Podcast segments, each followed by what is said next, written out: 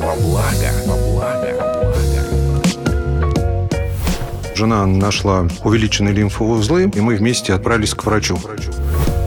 Человек, которому посчастливилось найти по-настоящему свое в жизни занятие и в нем сколько-то выразиться, переносит с достаточной готовностью.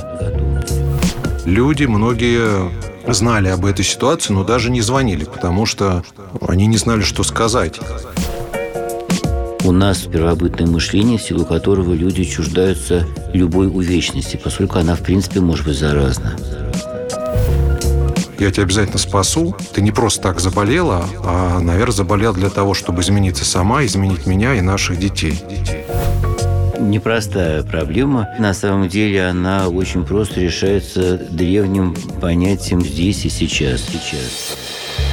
Здравствуйте, это подкаст «Страхи и ошибки». Мы продолжаем работать в новом формате, а формат подразумевает такие мини-сезоны. И вот сегодня мы продолжаем говорить в нашем цикле семейных ошибок, отношений, проблем, страхов.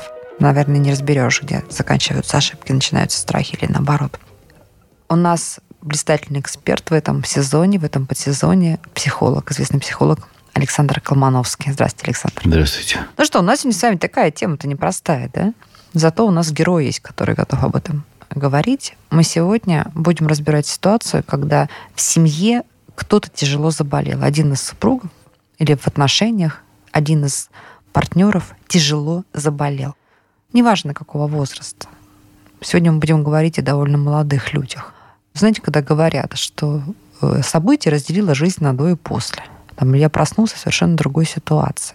Когда ты, там, условно говоря, здоровый партнер, у тебя все нормально, но твоя жизнь, не хочу говорить слово рушится, но радикально меняется.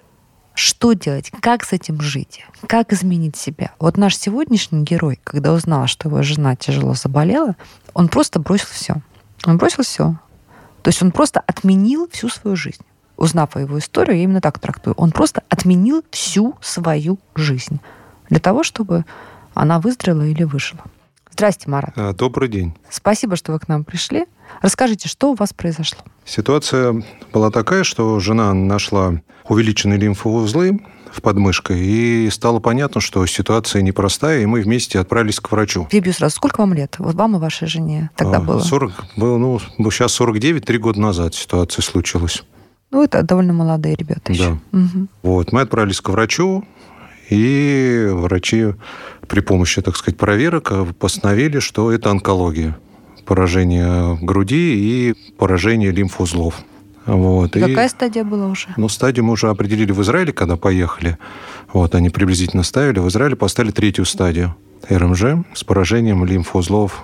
То есть, когда об этом я узнал, то было понятно, что нужно срочно лечиться, нужно помогать. У жены был сначала шок, страх – очень сильный, то есть она не могла как-то реагировать на эту ситуацию, не общаться с врачами, не с миром, и вообще очень было сложно, и было понятно, что нужно брать все это на себя по организации лечения, по общению с врачами, ну, вообще все процессы. Ну и тут же я уволился с работы течение недели, и через неделю мы уехали в Израиль, и буквально еще через неделю уже началось лечение, прием химиотерапии. Вот, потому что врачи сказали, что ситуация сложная, развитие онкологии идет в агрессивной форме, и понятно было, что нельзя было тянуть, и нужно сразу начинать лечение. Страха у меня не было, была уверенность, что мы справимся с этой ситуацией. Вот прям совсем не было. Вот на сейчас, на сегодняшний момент вы справились с ситуацией? В апреле прошлого года закончилось прием всех, всех лекарств, и вот полтора года прошло. Вот за это время мы поняли как бы причину онкологии, поняли, как нам дальше двигаться, как менять свою жизнь, что делать. И вот в этом ключе мы идем, и пока все хорошо. Вы вернулись на работу? Нет, не вернулся. Была мысль через два года вернуться на работу. Даже вел переговоры, рассматривал, но было понятно, что, несмотря на то, что уже жена выздоровела и время прошло, все равно ей нужна постоянная поддержка с моей стороны, и как-то на работу я не вышел. А на что вы живете, извините? Ну, я там 25 лет проработал в банке на трейдинге, и сейчас просто управляю там своими средствами. А, ну, то есть у вас все-таки есть там какая-то возможность да, заработка, да, да? То есть сам работаю на, на финансовых рынках, зарабатываю, на это и живем. Вообще не жалеете о том, что вот так поступили? Нет, что вообще, себя... вообще не жалею. Вот с Александром мы знакомы, мы с женой еще до ситуации с онкологией приходили э, несколько раз на его курсы, связанные с воспитанием и с проблемами с детьми.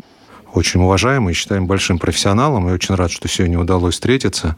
Я считаю, что одна из проблем, связанных с онко... почему произошла онкология, это проблемы со старшим сыном, которые мы, наверное, так и не смогли решить. И эти сложности были, и у жены от этого был очень такой долгий стресс, и долгосрочный, который, как мне кажется, подточил ее силы, иммунитет, и одна из причин, почему произошла онкология. Александр, ну вот скажите, ситуация, мне кажется, такая, в общем-то, нестандартная, да? Или наоборот, вы можете сказать, что среди ваших клиентов довольно часто такие случаи такого вот посвящения полного, отречения одного из партнеров, когда другой заболевает? Нестандартное вы имеете в виду то, как Марат себя повел да. в этом сюжете. Да, конечно, нечастое, очень выразительное, в хорошем смысле слова выразительное. И вообще, знаете, в этом выпуске, мне кажется, Марат может гораздо более содержательно комментировать и делиться своими соображениями, чем я. Вот это действительно пример того, как это должно, как это должно, ну, практически в идеале быть устроено. Но а не получается так, что тот партнер, который реципиент этой помощи, он, ну, может быть, в какой-то момент ну, злоупотребляет, что ли, вот, вот, вот такой ситуации. Ну, это хорошо, что у них есть на что жить, да? А ведь могло быть вообще по-другому, да? Если бы было по-другому, то у Марата, у человека на месте Марата и не было бы возможности настолько бросить всю остальную свою жизнь, в частности, зарабатывание.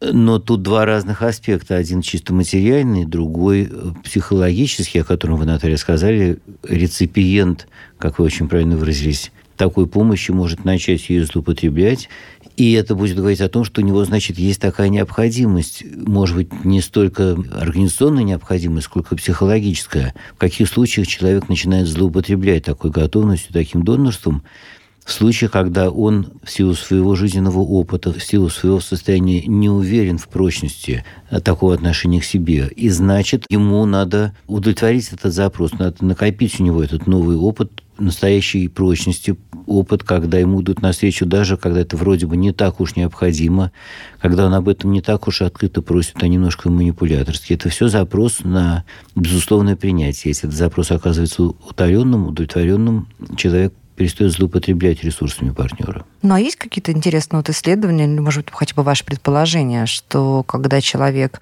ну, в данном случае раковый больной, онкологически больной, вот чувствует, что кто-то из близких людей просто взвалил на себя ну, психологически, даже не организационно, а психологически этот груз, то выздоровление идет э, как-то там быстрее, эффективнее.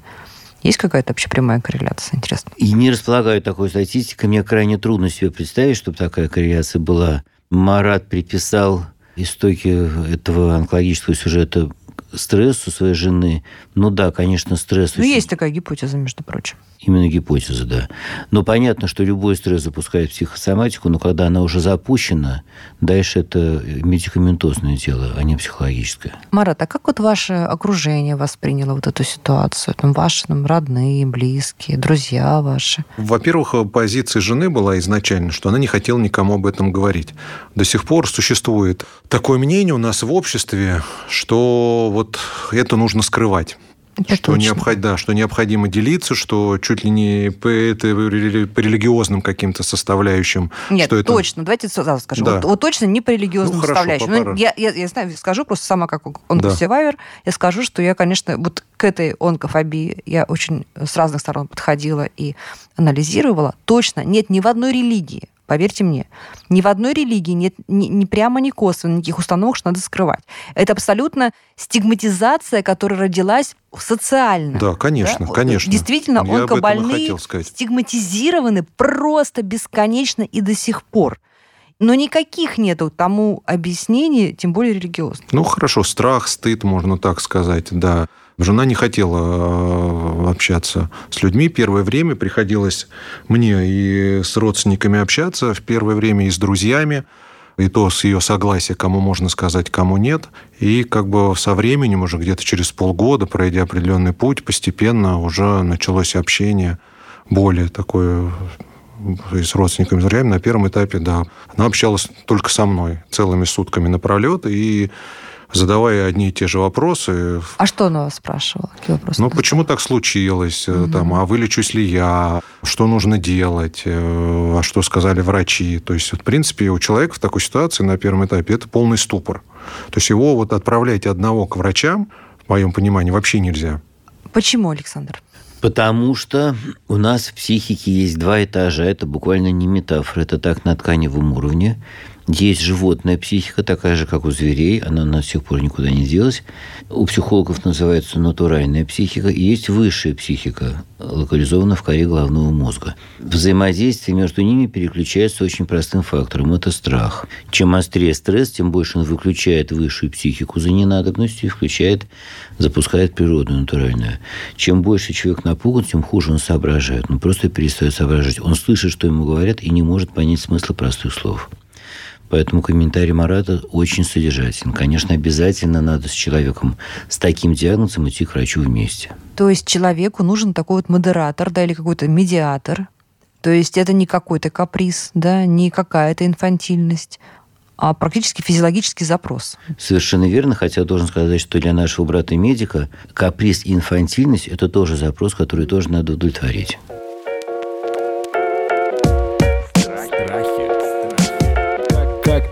Использовать страх во благо.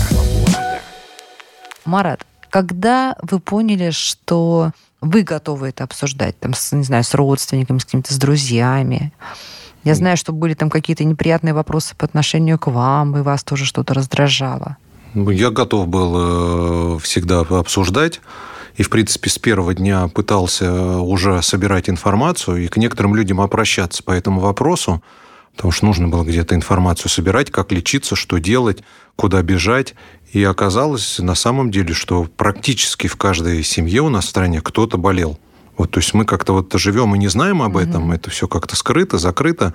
А на самом деле, если вот обратиться, то информации можно много получить, и вот эту информацию я получал. Самое интересное, вот вы говорили еще до этого, чтобы не забыть, хотел ответить по поводу того, что вот есть средства и как бы на лечение. Ну, вот мы были когда в Израиле, очень много было людей, которые собирали деньги на работе у родственников, через Инстаграм, еще там через какие-то организации благотворительные. Таких людей было очень много, которые лечились, и не обязательно, что вот если средств нет, э, что вылечиться нельзя, и где-то лечиться тоже на хорошем уровне нельзя. Как раз можно. У нас очень хорошие люди в стране, которые готовы помогать, готовы откликнуться, и этот вопрос решаемый на самом деле. Относительно реакции людей, да, люди, многие знали об этой ситуации, но даже не звонили, потому что они не знали, что сказать. И я не, не осуждаю их, и на самом деле это сложная ситуация, и большинство людей к ней не подготовлено. А вы бы хотели, чтобы вам звонили? Я хотел бы, чтобы, наверное, не мне звонили, а как-то звонили жене и какую-то поддержку оказывали ей. А что вот можно было сказать, на ваш взгляд, вашей жене, чтобы это ее поддержала?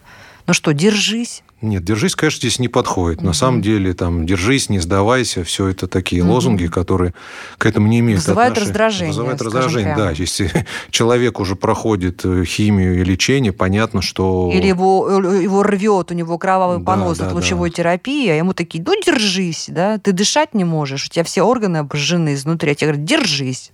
За что? Куда? Скорее всего, человеку в этой ситуации важно выговориться. Надо просто уметь его послушать и как бы подвести к теме, которая ему интересна. А как это сделать? Ну, На очень, самом деле, ну, очень просто. люди но... хотят поддержать очень часто своих близких, э, там, друзей близких, каких-то родственников, которые ты под... заболели. Ты боишься позвонить, потому что не знаешь, с чего начать. Позвонить, просто спросить, какая нужна помощь. Ну, к нам вот звонили друзья, но мы там говорили спасибо, что позвонили, помощи не надо, совсем справляемся, там все хорошо хорошо. или какая-то помощь от кого-то поступала, там кто-то на небольшой период времени одалживал деньги, потому что надо было сразу одномоментно там проплачивать много, и не было вопросов никаких в этом плане. В чем поддерживать? На самом деле, как я вот старался поддерживать жену, это строить планы на будущее. Я считаю, что это очень хорошая тема была там о том, что старшему сыну надо еще в институт поступить, закончить, что вот мы там отдыхали с тобой в этом-то отеле, тебе очень нравилось, мы там еще туда съездим обязательно, когда вызрем. Mm-hmm. такие темы, связанные с будущим именно. Ее не раздражало это? Она не говорила, что ты тут мне там сочиняешь? Нет, соверш- совершенно нет. нет. Не раздражало, mm-hmm. и на, наоборот как-то, мне кажется, отвлекало и давало какие-то силы. Ну, то есть, если я как-то искренне в это верил, надеюсь, что это, эта вера и ей передавалась и давала поддержку и силы. Александр, вот это самый главный вопрос, на самом деле, сложный. Как общаться? О чем разговаривать? Какие вопросы задать? И когда ты самый близкий человек, и ты получаешь, ну, так сказать, всю полноту картины.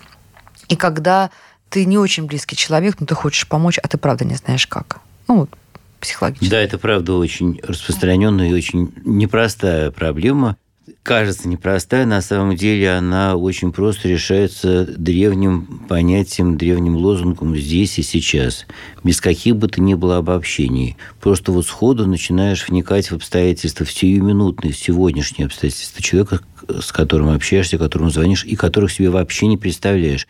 Но вот ты лечишься, ты как лечишься? Это что, уколы или таблетки?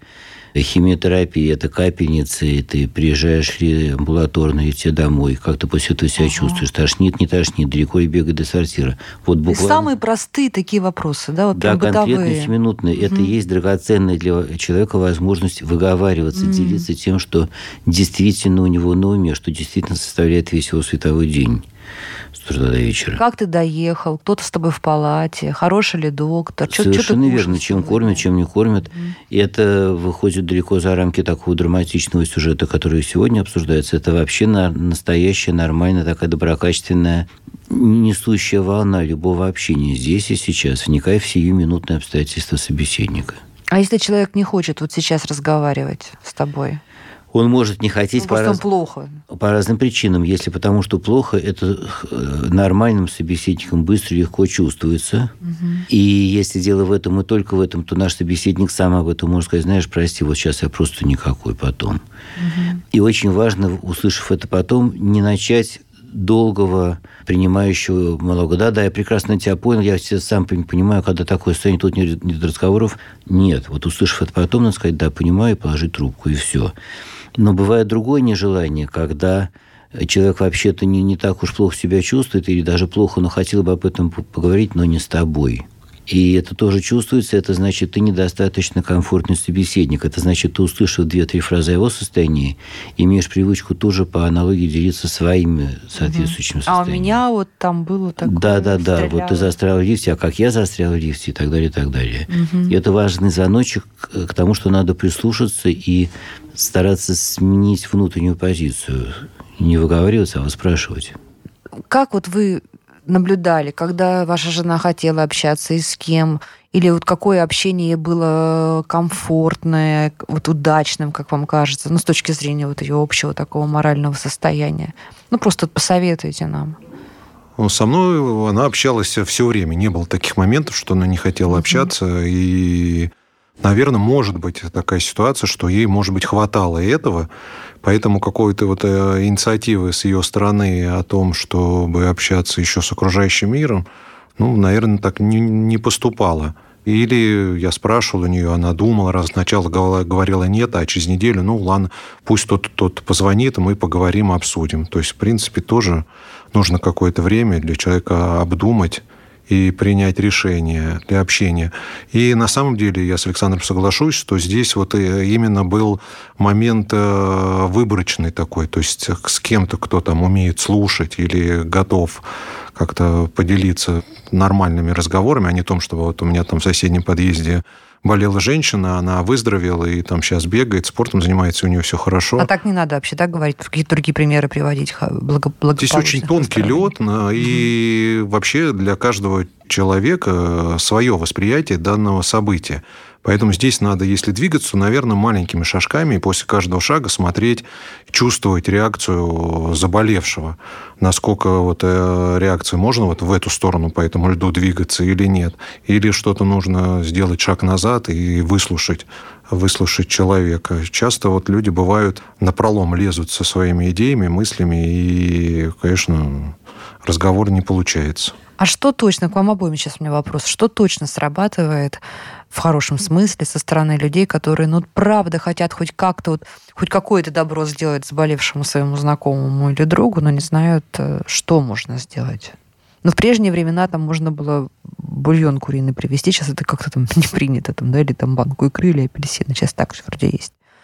И ты правда не знаешь, что сделать ну, как, что сказать, что подарить, что, чем помочь? Смотрите, тут самый э, простой источник этой информации сам человек – это просто надо его спросить, только спросить так, чтобы ему было легко и, естественно, этот разговор поддержать и действительно признаться в какой-то потребности. И вы правы, Наталья, сейчас вот эти бытовые обстоятельства как-то устроены очень надежно, и мы с этих сторон прикрыты, но бывает необходимость с чьим-то ребенком посидеть, а чего-то ребенка куда-то сводить, mm-hmm. или привести ему репетитора, или что-то еще. Такие более сложные, высокоорганизованные проблемы, с которыми не к каждому обратишься. И когда вот вы только что спрашивали, задавали Марат, очень важный вопрос, приводить ли пример в порядке поддержки своей знакомой, своей соседки, которая тоже болела, а вот выздоровела. Марат, по-моему, очень точно сказал насчет тонкого льда. Знаете, я вот много лет работал в Институте детской онкологии, где дети лежат госпитализированы как с родителями, как правило, с мамами. И там всегда стоит вопрос говорить ребенку о его диагнозе. И я первые несколько лет не мог понять, как на этот вопрос ответить, пока не понял. Это зависит от состояния родителя. Родителя, не да. ребенка. Если эта мама каким-то чудом умеет собраться, держаться всегда на позитиве, в тонусе, не на показном, на каком-то внутреннем, тогда да, можно сказать. Если мама по более чем понятным причинам вся в кусках в раздрае на полуистерике, тогда это сообщение ребенка только, будет только угнетать. И то же самое здесь. Если ты действительно говоришь об этом примере соседки с настоящим внутренним оптимизмом, с уверенностью, что это так и будет, тогда это может нормально прозвучать. Если ты хочешь как-то бодрячески просто принести какой-то повышенный градус в диалог, ни в коем случае. Была ситуация у меня такая, что вот когда я был немножко с другой стороны, у двоюродного брата жена заболела, онкологии. И вот я звонил и спрашивал, что нужно помочь, есть ли необходимость помочь финансово. Да, необходимость такая была. Чем мог, помог там трое детей, что нужно помочь детям, привезти там какую-то еду, привезти какие-то вещи, там игрушки. Ну, то есть вот совершенно простые вещи, которые как бы вот могут очень сильно помочь. Но во всяком случае даже ну, человек как бы лечится в это время, его детям, его семье можно помочь. И это тоже очень хорошая поддержка, важная. Даже если просто порадовать, да, не да, то, что там закрыть. Да. Я вот был интересный случай, который мне очень сильно отложился в голове. Это уже после операции жены в Израиле, как бы на соседней койке была женщина, израильтянка, и к ней пришло человек 20 родственников. Они пришли с шарами, там, они пели, они там танцевали, они громко кричали, смеялись, разговаривали. И женщина, несмотря на вот очень сложное состояние, она улыбалась и радовалась вместе с ними. И вот это мне запомнил, что на самом деле вот эта поддержка, она может быть э, вот такой искренней, такой сильной. И, наверное, очень важно в данной ситуации, ну, это и ко мне имело отношение, и ко всем остальным, не замечать, что человек болеет, что просто это временная болезнь, которая пройдет, которая будет э, побеждена, и человек дальше будет жить нормально. И, и... ты не ущербный? Нет, совершенно нет. Mm-hmm. Ну, хорошо, вот если человек сердечно-сосудистый, там у него заболевание, и он 200 килограмм и не может передвигаться, можно что-то взять и изменить в своей жизни. Можно что-то делать для этого, менять питание, менять жизнь, менять э, вообще взгляды на спорт, э, на все остальное. То же самое и здесь. То есть надо понимать, что онкология – это процесс, когда клетки начинают жить по-новому без кислорода. Нужно просто понять, а почему это произошло? Что с чем это связано, да? Почему упал иммунитет? Почему он не справился с этой болезнью, не уничтожил эти клетки? И нужно начинать учиться жить по-новому, как бы с новой энергией мысли, с новой энергией питания и, наверное, еще я добавила с энергией здоровья лучше на свежем воздухе, да, вот этот кислород с физическими упражнениями туда добавлять. Первые мои слова были, когда жена заболела, и вот я хорошо их помню. Мне почему-то, правда, иногда кажется, что, может, это не мои слова были, а откуда-то свыше кто-то сказал, потому что как-то они очень возвышенно звучат, но сказать я их должен. Я сказал жене, что я тебя обязательно спасу, что ты не просто так заболела, а, наверное, заболел для того, чтобы измениться сама, изменить меня и наших детей. И вот в этом направлении мы движемся, да. И... Это тот самый, да, та самая разница между вопросом «почему» и «зачем». Все верно вы сказали. Вы изменили свою жизнь, и в настоящий момент, вот перед тем, как сюда прийти, мы с женой ходили в парк на скандинавскую ходьбу, там за два часа прошли 12 километров. И так мы, в принципе, там у нас четкий план, четыре раза в неделю скандинавская ходьба, два раза в неделю у жены там бассейн, плавание, постоянно несколько раз в неделю езжу там по рынкам, покупаю овощи, фрукты, какую-то рыбу хорошую. Понятно, что питание должно быть тоже другое, и необходим кислород, свежий воздух. Она тоже не вернулась на работу и понимает, что сидение в офисе это тоже уже человеку переболевшему лучше не возвращаться, потому что борьба, вот даже после того, как выздоровели, прошло какое-то определенное время, все равно об этом забывать нельзя. Все равно нужно продолжать понимать, как поддерживать иммунитет и чтобы, что нужно делать, чтобы данная ситуация не повторилась.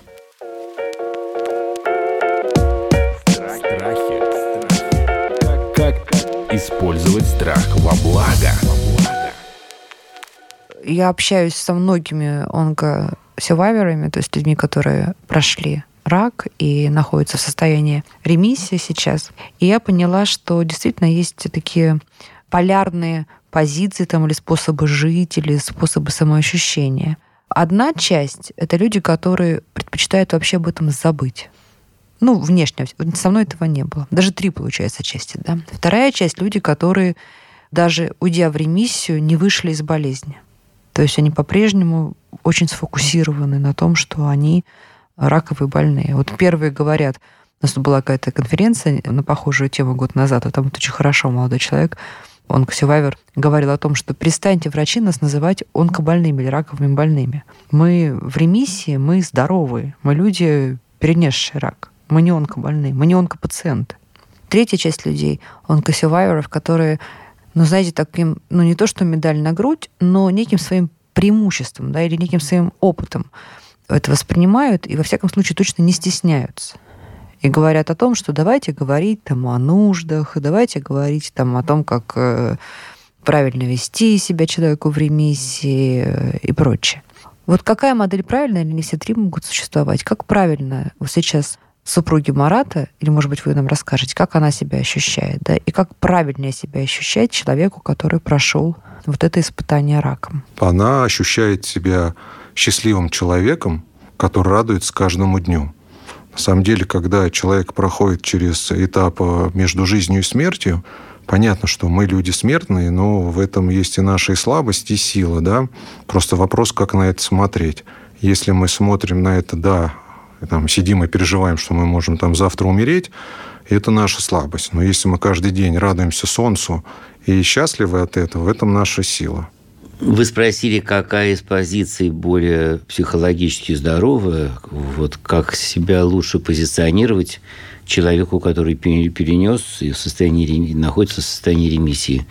Этот вопрос дугой проходит через все наше обсуждение. Действительно, у нас очень сильно примитивное первобытное мышление, в силу которого люди чуждаются любой увечности, поскольку она, в принципе, может быть заразна. Тогда еще люди не различали там... Где проказа, где перелом ноги. Совершенно верно, mm. да. Вот, поэтому это, к сожалению, в каком-то смысле здоровая реакция нашего первобытного мышления.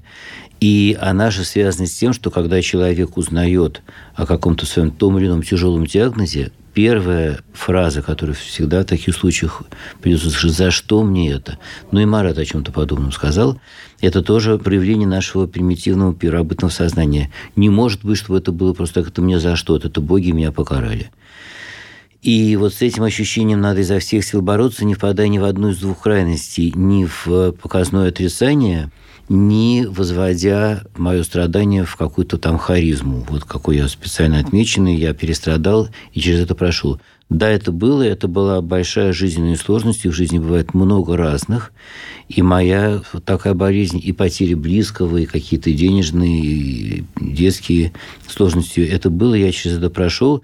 И самое позитивное, на что теперь можно опереться, я могу теперь помогать людям, у которых это, этого опыта еще нет. И это самоощущение, которое тонизирует в наибольшей степени. Ну, я могу только одно еще добавить к тому, что сказал Марат, что это не просто колебания между жизнью и смертью у человека, который перенес рак. Это очень часто, в большинстве случаев, это еще очень тяжелый и травматичный опыт боли, физической боли. И мне кажется, что человек, который проходит этот опыт физической боли, он тоже меняется во многом, меняется навсегда. И, как ни удивительно, чаще всего люди, прошедшие опыт боли, они не окукливаются, не становятся злобными карликами, не превозносятся вот этим своим опытом, а действительно получают вот этот дар или навык радоваться тому, что ты имеешь здесь и сейчас, и каждому дню. Вот эта перспектива Э, смерти, которая нам в регулярной жизни кажется неизбежной, но какой-то очень туманной, когда она становится вдруг такой конкретной, близкой, календарно счастливой. И она, конечно, ни для кого не подарок, но выясняется, что люди переживают ее тем острее, чем больше их нереализованность по жизни. Вот человек, который вроде бы вполне успешно социализирован, зарабатывает, у него семья, но у него есть какой-то потенциал, который остался нереализованным, миростраченным, его в таких состояниях охватывает просто паника, просто И обида, наверное, да? Обида, обида на всех, претензий ко всему миру. И наоборот, человек, которому посчастливилось, это часто вопрос везения, к сожалению, так, но которому посчастливилось действительно найти какое-то по-настоящему свое в жизни занятие, и в нем сколько-то выложиться и сколько-то выразиться, он эту перспективу переносит с достаточной готовностью. Грустно, он ее не торопит, но он к этому, в принципе, готов. Мне не раз приходилось это в жизни наблюдать. Хотел еще добавить, что пройдя через э, вот этот сложный период, ценности меняются тоже. То есть я вот, ну, если так смотреть относительно там четырехлетней давности, ну, смотришь на жизнь по-другому, да, ну, где-то в два-три раза, наверное, уже стал жить как-то скромнее, да, ну, уже не тратишь деньги там на какие-то глупости, которые... Не потому, что их нет, а да, потому, да, что потому что ты понимаешь, что не в этом ценность, да, и в этом нет никакой необходимости, и не делаешь уже, не делаешь этого.